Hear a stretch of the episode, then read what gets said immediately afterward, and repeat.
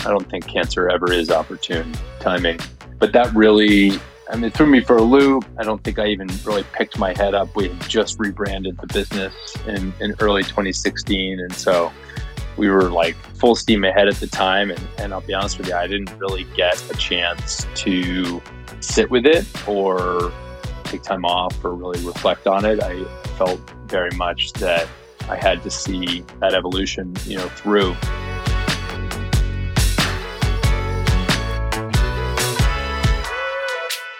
Each new challenge also provides a new opportunity for us to reinvent the industry and reconsider ways in which we've done things in the past. This is why the registry continues to provide industry insights through personal interviews with the leaders who are shaping real estate each and every day.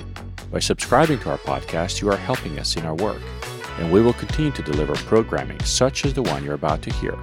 Please click the subscribe button and let your friends and colleagues know about us. It will help you and the industry stay ahead of the game.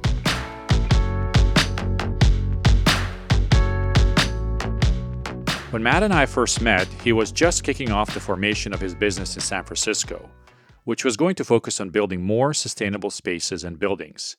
In a similar way, we were also trying to make a name for ourselves in an industry that over the last decade transformed the Bay Area commercial real estate market into one of the most important ones across the world. Matt got a big break with Boston Properties, who have put him and his team to work on what would become the Salesforce Tower in San Francisco and as the story usually goes, the rest is history.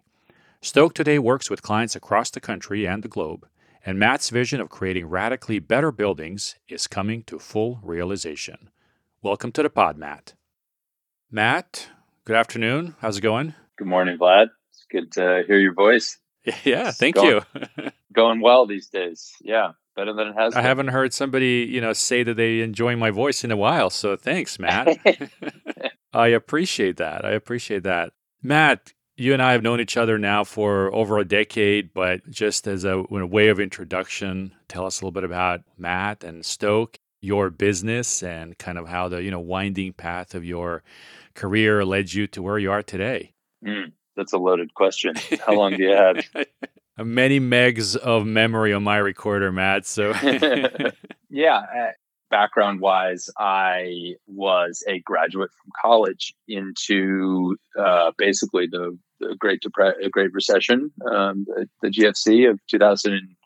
I graduated in, in 2007 timeframe, but really just didn't know what I was going to do and didn't know where I wanted to take my life. I got lucky enough to uh, start to build a house with my dad, actually his house, and I actually spent a year and a half on like 35 acres in the Northwest Hills of Connecticut building okay. this dream house of, of my dad's. And that was really the, the start of my career, if you will, just because I, I, I look back on that point and I was so curious about design and construction and yet had zero experience. I, I studied finance and economics in college so I was a fish out of water. Needless to say, I, I, actually literally fell off the roof on my first day on the job. Oh boy. Okay. Yeah. and um, but what I did see in the process of of all that learning was just how inefficient it was, and maybe it was just because we were doing it inefficiently. But like, I was just surprised that you, you know, were ripping material and then throwing the other pieces out. You know, why doesn't the material fit the whole side of the wall or or or why do we have to you know waste so much? Yeah, and yeah. my honestly my studies had had taught me to kind of look at waste as an opportunity and uh, that it was an inefficiency in a process. And um, I kind of gravitated towards that studied on kind of how to how to do it and, and how people were doing it at the time. Of course this was more residential focused at the time and just was so intrigued by green building and it just seemed to make so much sense. So that was really my my first kind of entree into what i do now. Yeah. And that was 2008 timeframe. I picked up and moved out to california started a business. Yeah. And this was also a time when kind of that green movement was really beginning to kick off. I think usgbc with its sort of LEED certification kind of came out right? Right around that same time. And i think a lot of attention certainly during the recession i think you know, a lot of the brokers were getting, you know, accredited for, yep. you know, LEED and, you know, that kind of stuff. There was a lot of attention on it. Today it seems, you know, table stakes, right? But back Totally. then this was this was a new thing. Yeah, I, I remember actually a, a lot of like the news channels where I was, like the local news channel would talk about going green at the time. So you're totally right. It was front of mind. People were taking the LEED AP, you know, in droves. Um, that was the big thing at the time, uh, is to get your accreditation. And I did the same in in, in 2008. Basically, it was a, a time where it was starting to really pick up steam. You know, then of course the GFC maybe helped and, and, and didn't help in some ways. Yeah. But uh, for us and, in, our business, it actually gave us a ton of time because I mean, I literally landed in San Francisco in in um, September of 2008, and there was not a whole lot to do. I mean, the world had just yeah. had just kind of fallen to its knees, and um, certainly, you know, starting a real estate business at that time was was not opportune. But it did actually give us a, a bunch of time to figure out what we were going to do? This this business actually started as a residential home efficiency uh, business. We, we thought we'd be you know home energy experts, yeah. and quickly during that time frame realized that that wasn't the path forward. Pivoted towards commercial, and took the next basically two years to get to get smart on what we didn't know. What made you realize that that was the right decision at that time? the true story is that we did a blower door test, which is like a, an air seal test for a home, and we totally failed. We were such amateurs, but we we sucked all of the ash out of the fireplace onto this guy's white carpet in his living room, and I. So then you got into the carpet cleaning business very quickly. Yeah, exactly, exactly. We walked out of there and we were like, we are never doing that again. I think we got paid maybe a couple hundred bucks for it. the guy was so nice about all of our misgivings. But yeah, that was we literally walked down the street and, and we're like, let's let's not do that again. And that was it. Yeah, that was the pivot. Interesting, interesting. You, you, you, felt the commercial industry was going to give you a, a, you know a lot more leeway in that in that respect, right? yeah, yeah. I just think I think at the time we were we were attracted to it. I had some experience in it, et cetera, et cetera. Um, my business partner at the time had some experience in it, but we just were thinking both were thinking bigger. I mean, we, at the end of the day, I think both of us really had in our hearts and minds at, at the whopping age of 25 years old to be to be real estate developers. I mean, we really were were passionate about that. Our, our parents and family had had some experience there, uh, and it intrigued us us both. And I think we realized that we weren't going to get there by doing blower door tests right. on, on res- right. residences. Right. So, yeah. So where did that move you guys then? So, you know, how did you define the company that you wanted to run, uh, the services that, you know, you wanted to offer? How did Stoke, the name, come about then? Well, we were a company called Environmental Building Strategies for probably the first seven years of our of our history, and changed the name to Stoke in 2016 and and really that was part of an evolution that we had taken from you know the early onsets of this business which of course you know were clunky i guess is probably the best best way to put it. Yeah. And allowed us to really evolve into what we were trying to create which was a real estate and sustainability brand that you know that had a lot of uh, staying power in the market. I think people were pretty relieved at the end of the day about the name change internally and externally. But yeah, today, I mean, we're really sitting at that nexus of, of real estate and, and sustainability and have evolved a, a, set of services to, to cover a lot of bases. You know, it's a, both those industries require really such diverse sets of expertise. You know, and at first our business was about LEED certification, for instance, or, or something very, you know, specific.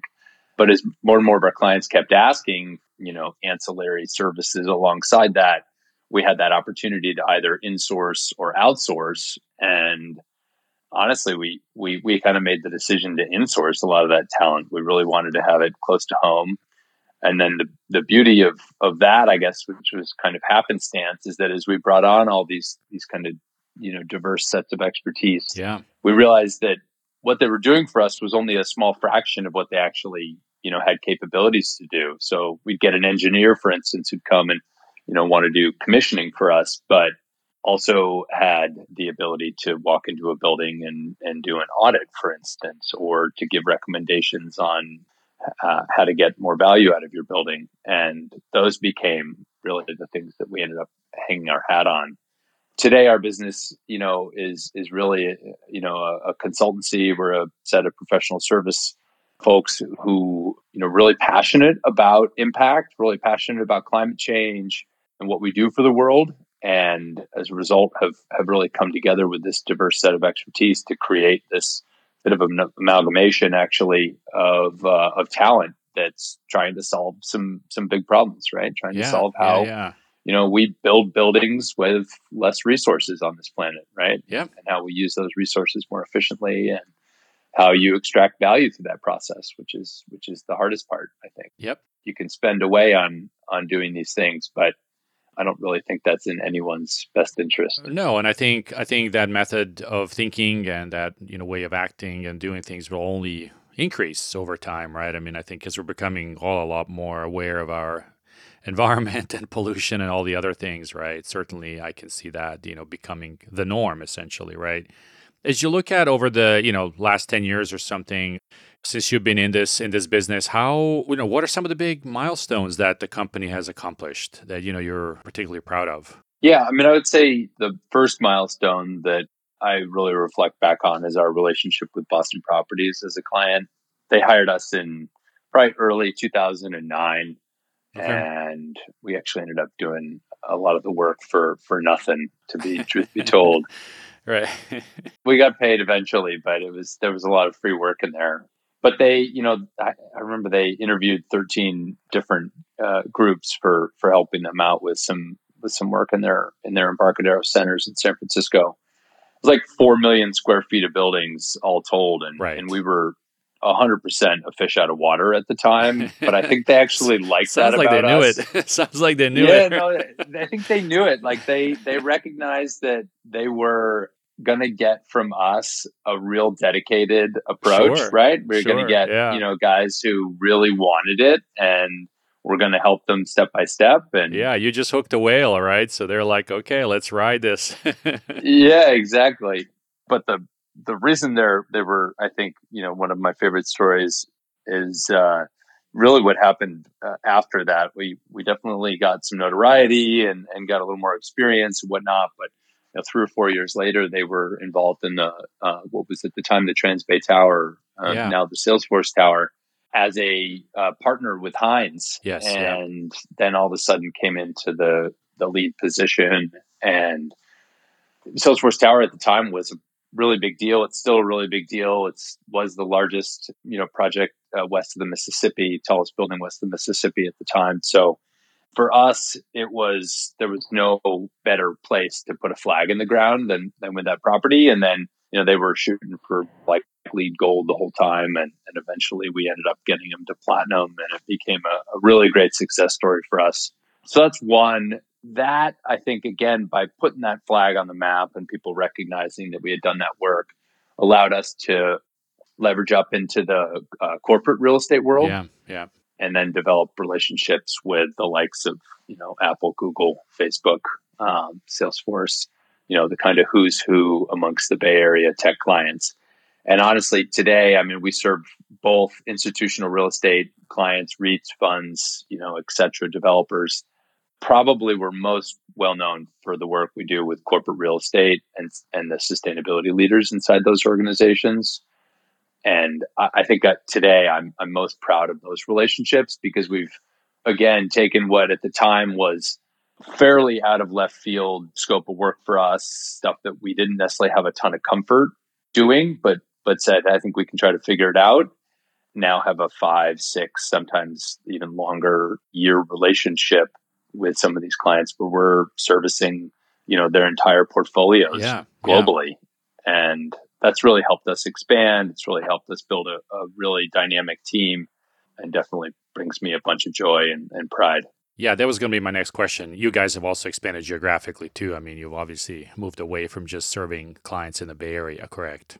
Correct. Yeah, we we're um, we've done work globally, done work across Europe and APAC, but we primarily have offices in the U.S. right now and on the West Coast. Yeah. So yeah, we've uh, offices in Denver and San Diego. I would say still a good chunk of our work does come from California, and California based clients. That's changing yeah. by the day. We're doing work across the East Coast now. We're doing projects in Japan, Australia, Ireland. And yeah, it's, it's super exciting to be able to, to travel and yeah, and over the years, Matt, one of the things that I've certainly noticed is you you guys have done a tremendous job. You know, when you send out your monthly announcements, you know, to the to the industry and to your clients. I'm on the distribution too, but you guys love to promote your people, which is which is I think fantastic, right? Because that's ultimately what what makes an organization. Tell me a little bit about you know your approach to hiring folks and hiring a you know diverse talent pool, and you know any any advice and kind of you know lessons learned through that process. Yeah, that's a loaded question. I I guess it starts probably. I hope with, you don't like hate half of them, so because that would make no, it. I, I, like the yeah. I like the questions. They're definitely good. They're they're making me think. I think you know there's like philosophies or fundamentals that you have, and I think one of them was that culture eats strategy for lunch. Yes. Yep. And I don't know where I heard that or saw it. It, it might have been through our brand evolution and, and just a bunch of reading and digging I was doing during I'm that. going to say that you came to one of our events a few years ago because we had a guy from Price Waterhouse Coopers that spoke at our event and he used that exact same s- statement. so I'm, so I'm going to claim that you heard it at one of okay. our events about, you know, six, seven years ago, maybe eight. yeah, done. You, you get the credit. but so, so we really tried to, you know, build a, a strong culture and you know, as a professional services business as well, like, I mean, at the end of the day, we are our people. Yeah. Our people are representing us outside with our clients every single day.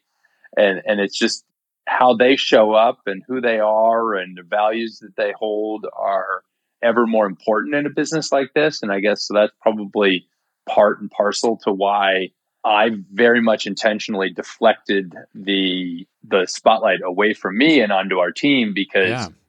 I was one person and we were a growing team and I for sure didn't have the expertise that they did. Remember I was a finance economics guy, not an, you know, architectural engineer out of college or, or never mind a professional engineer or something like that. But I think one of the other the other key pieces in terms of just you know innovating and and kind of diversity that we that we picked up on is uh is just that like diverse organizations and, and diversity in general breeds new ideas and it breeds new concepts. And and as you know innovation is two old ideas two two uh, ideas coming together to create a new idea two or more ideas.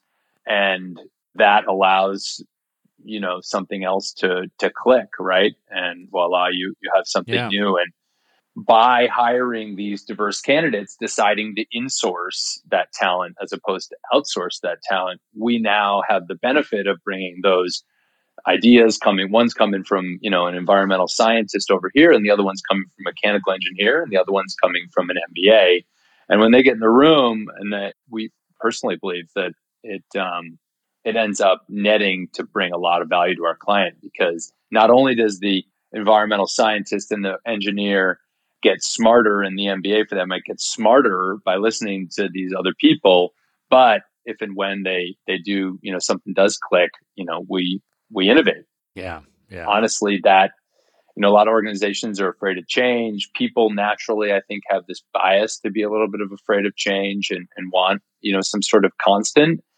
But the old saying, right? Change is the only constant. Yeah. We've just, as an organization, embraced that and allowed ourselves to really constantly change and evolve uh, as the industry shifts, as our clients shift, as the needs shift, as we bring on new people, you know, etc. So, yeah. Speaking of change, um, Matt, last year was a big year for a lot of people, a lot of change. Mm. How has the pandemic affected your business and what you guys do? Well, luckily, we were well set up to work remotely from the start and had already in place to kind of work from anywhere and and when you want, you know, uh, policy in place, assuming that that you could, you know, manage your client workflow and things like that.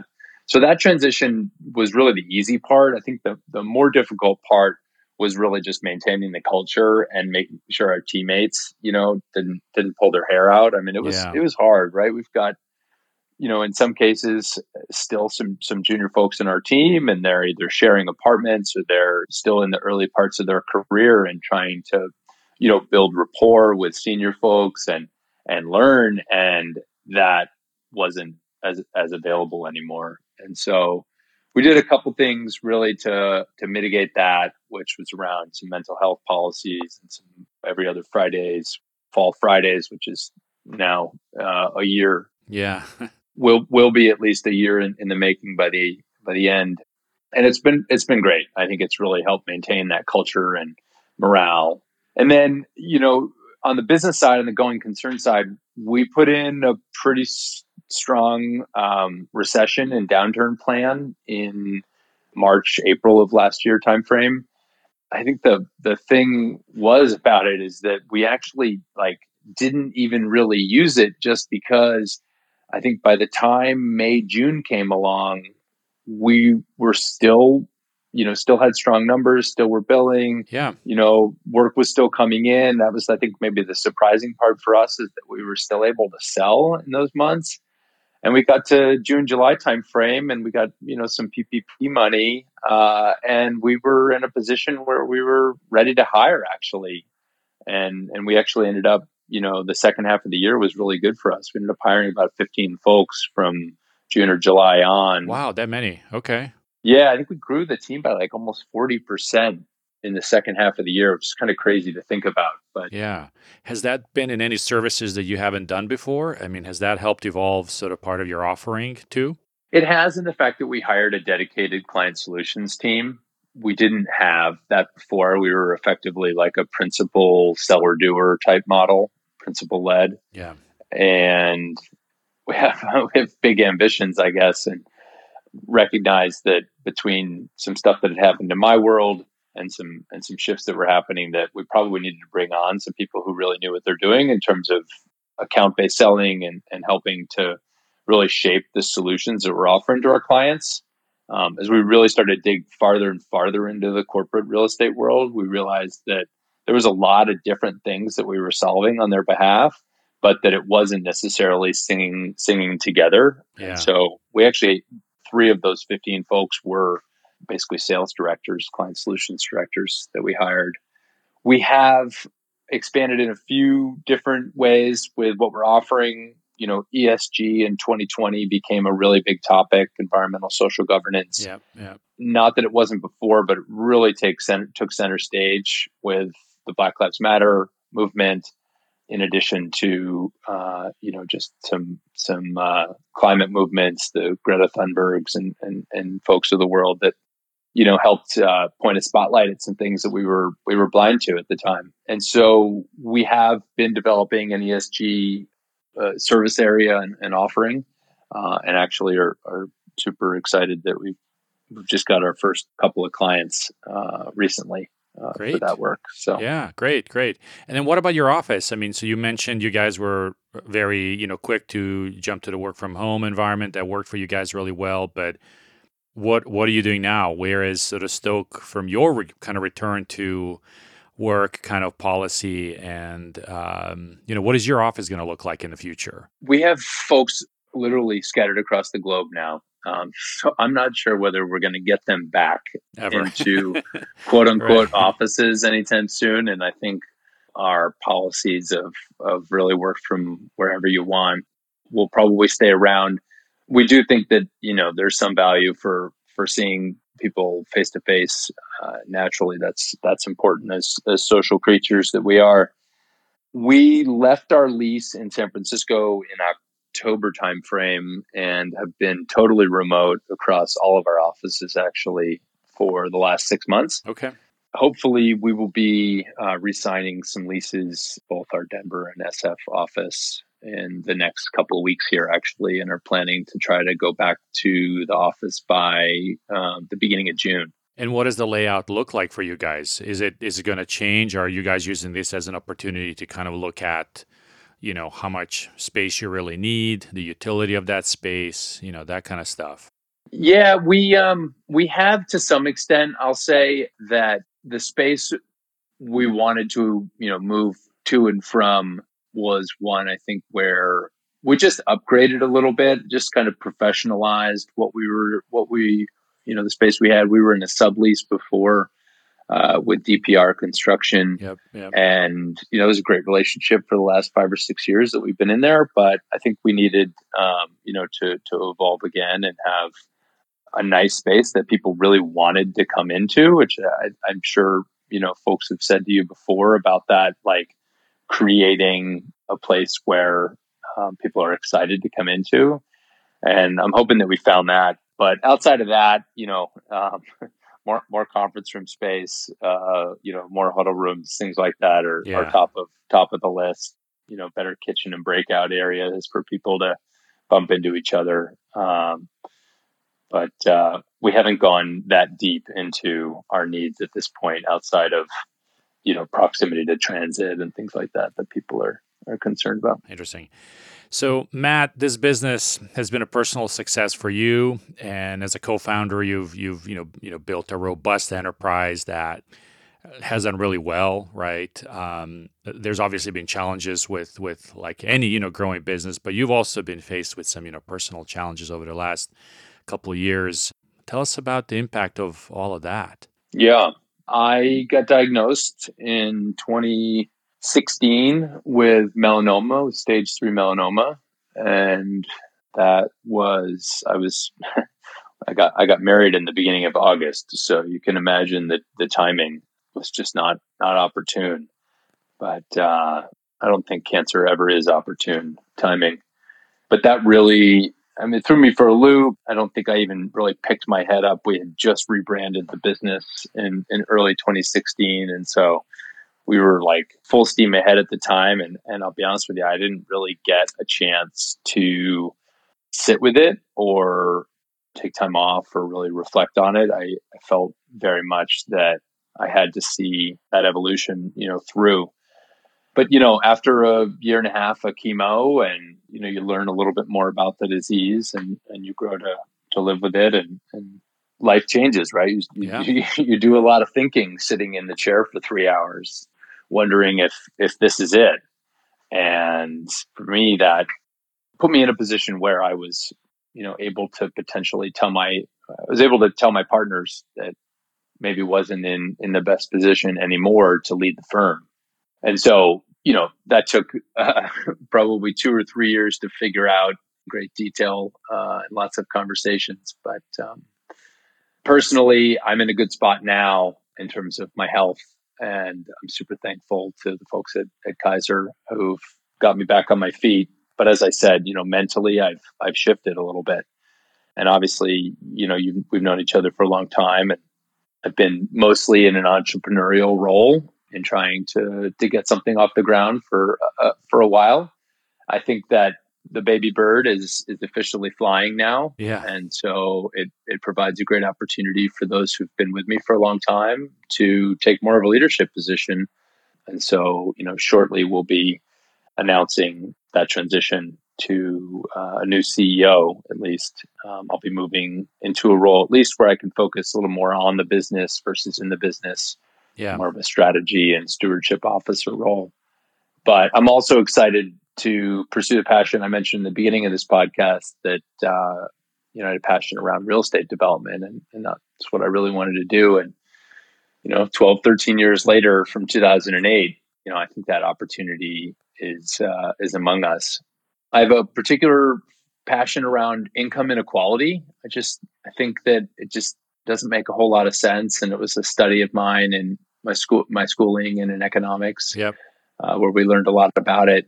And I think that one of the best ways to solve for it is to provide affordable places to live that are proximate to job centers where people don't need to necessarily own cars or have long commutes or uh, have high utility bills, etc. And I think all of that goes into providing people with stability, right? The, the base foundation of Maslow's hierarchy, right? That yeah, stability of yeah. shelter and, and a place. And so my next chapter, my my post melanoma, post uh, you know building building the consultancy is to is to try to build a investment and development platform that's focused on attainable housing.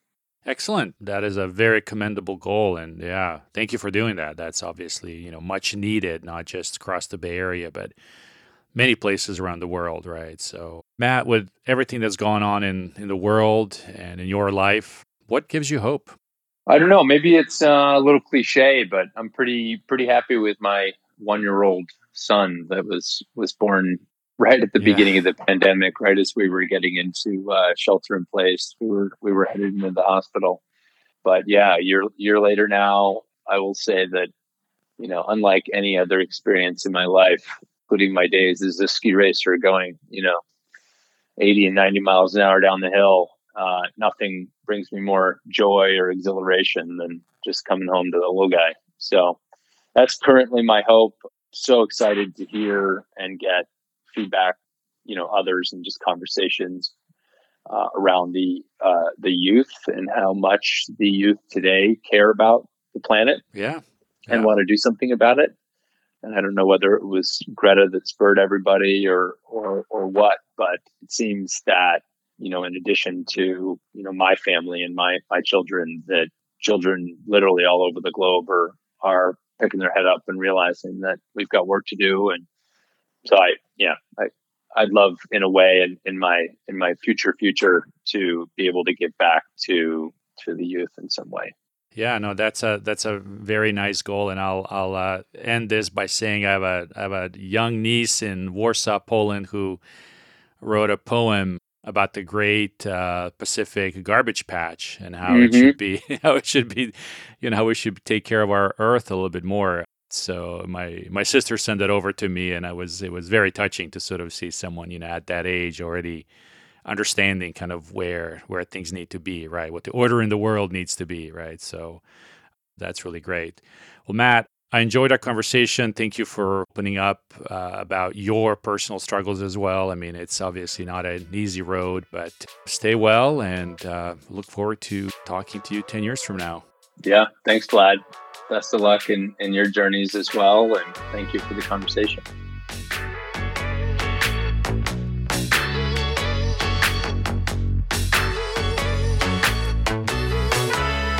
Thank you for listening to the Real Perspectives podcast.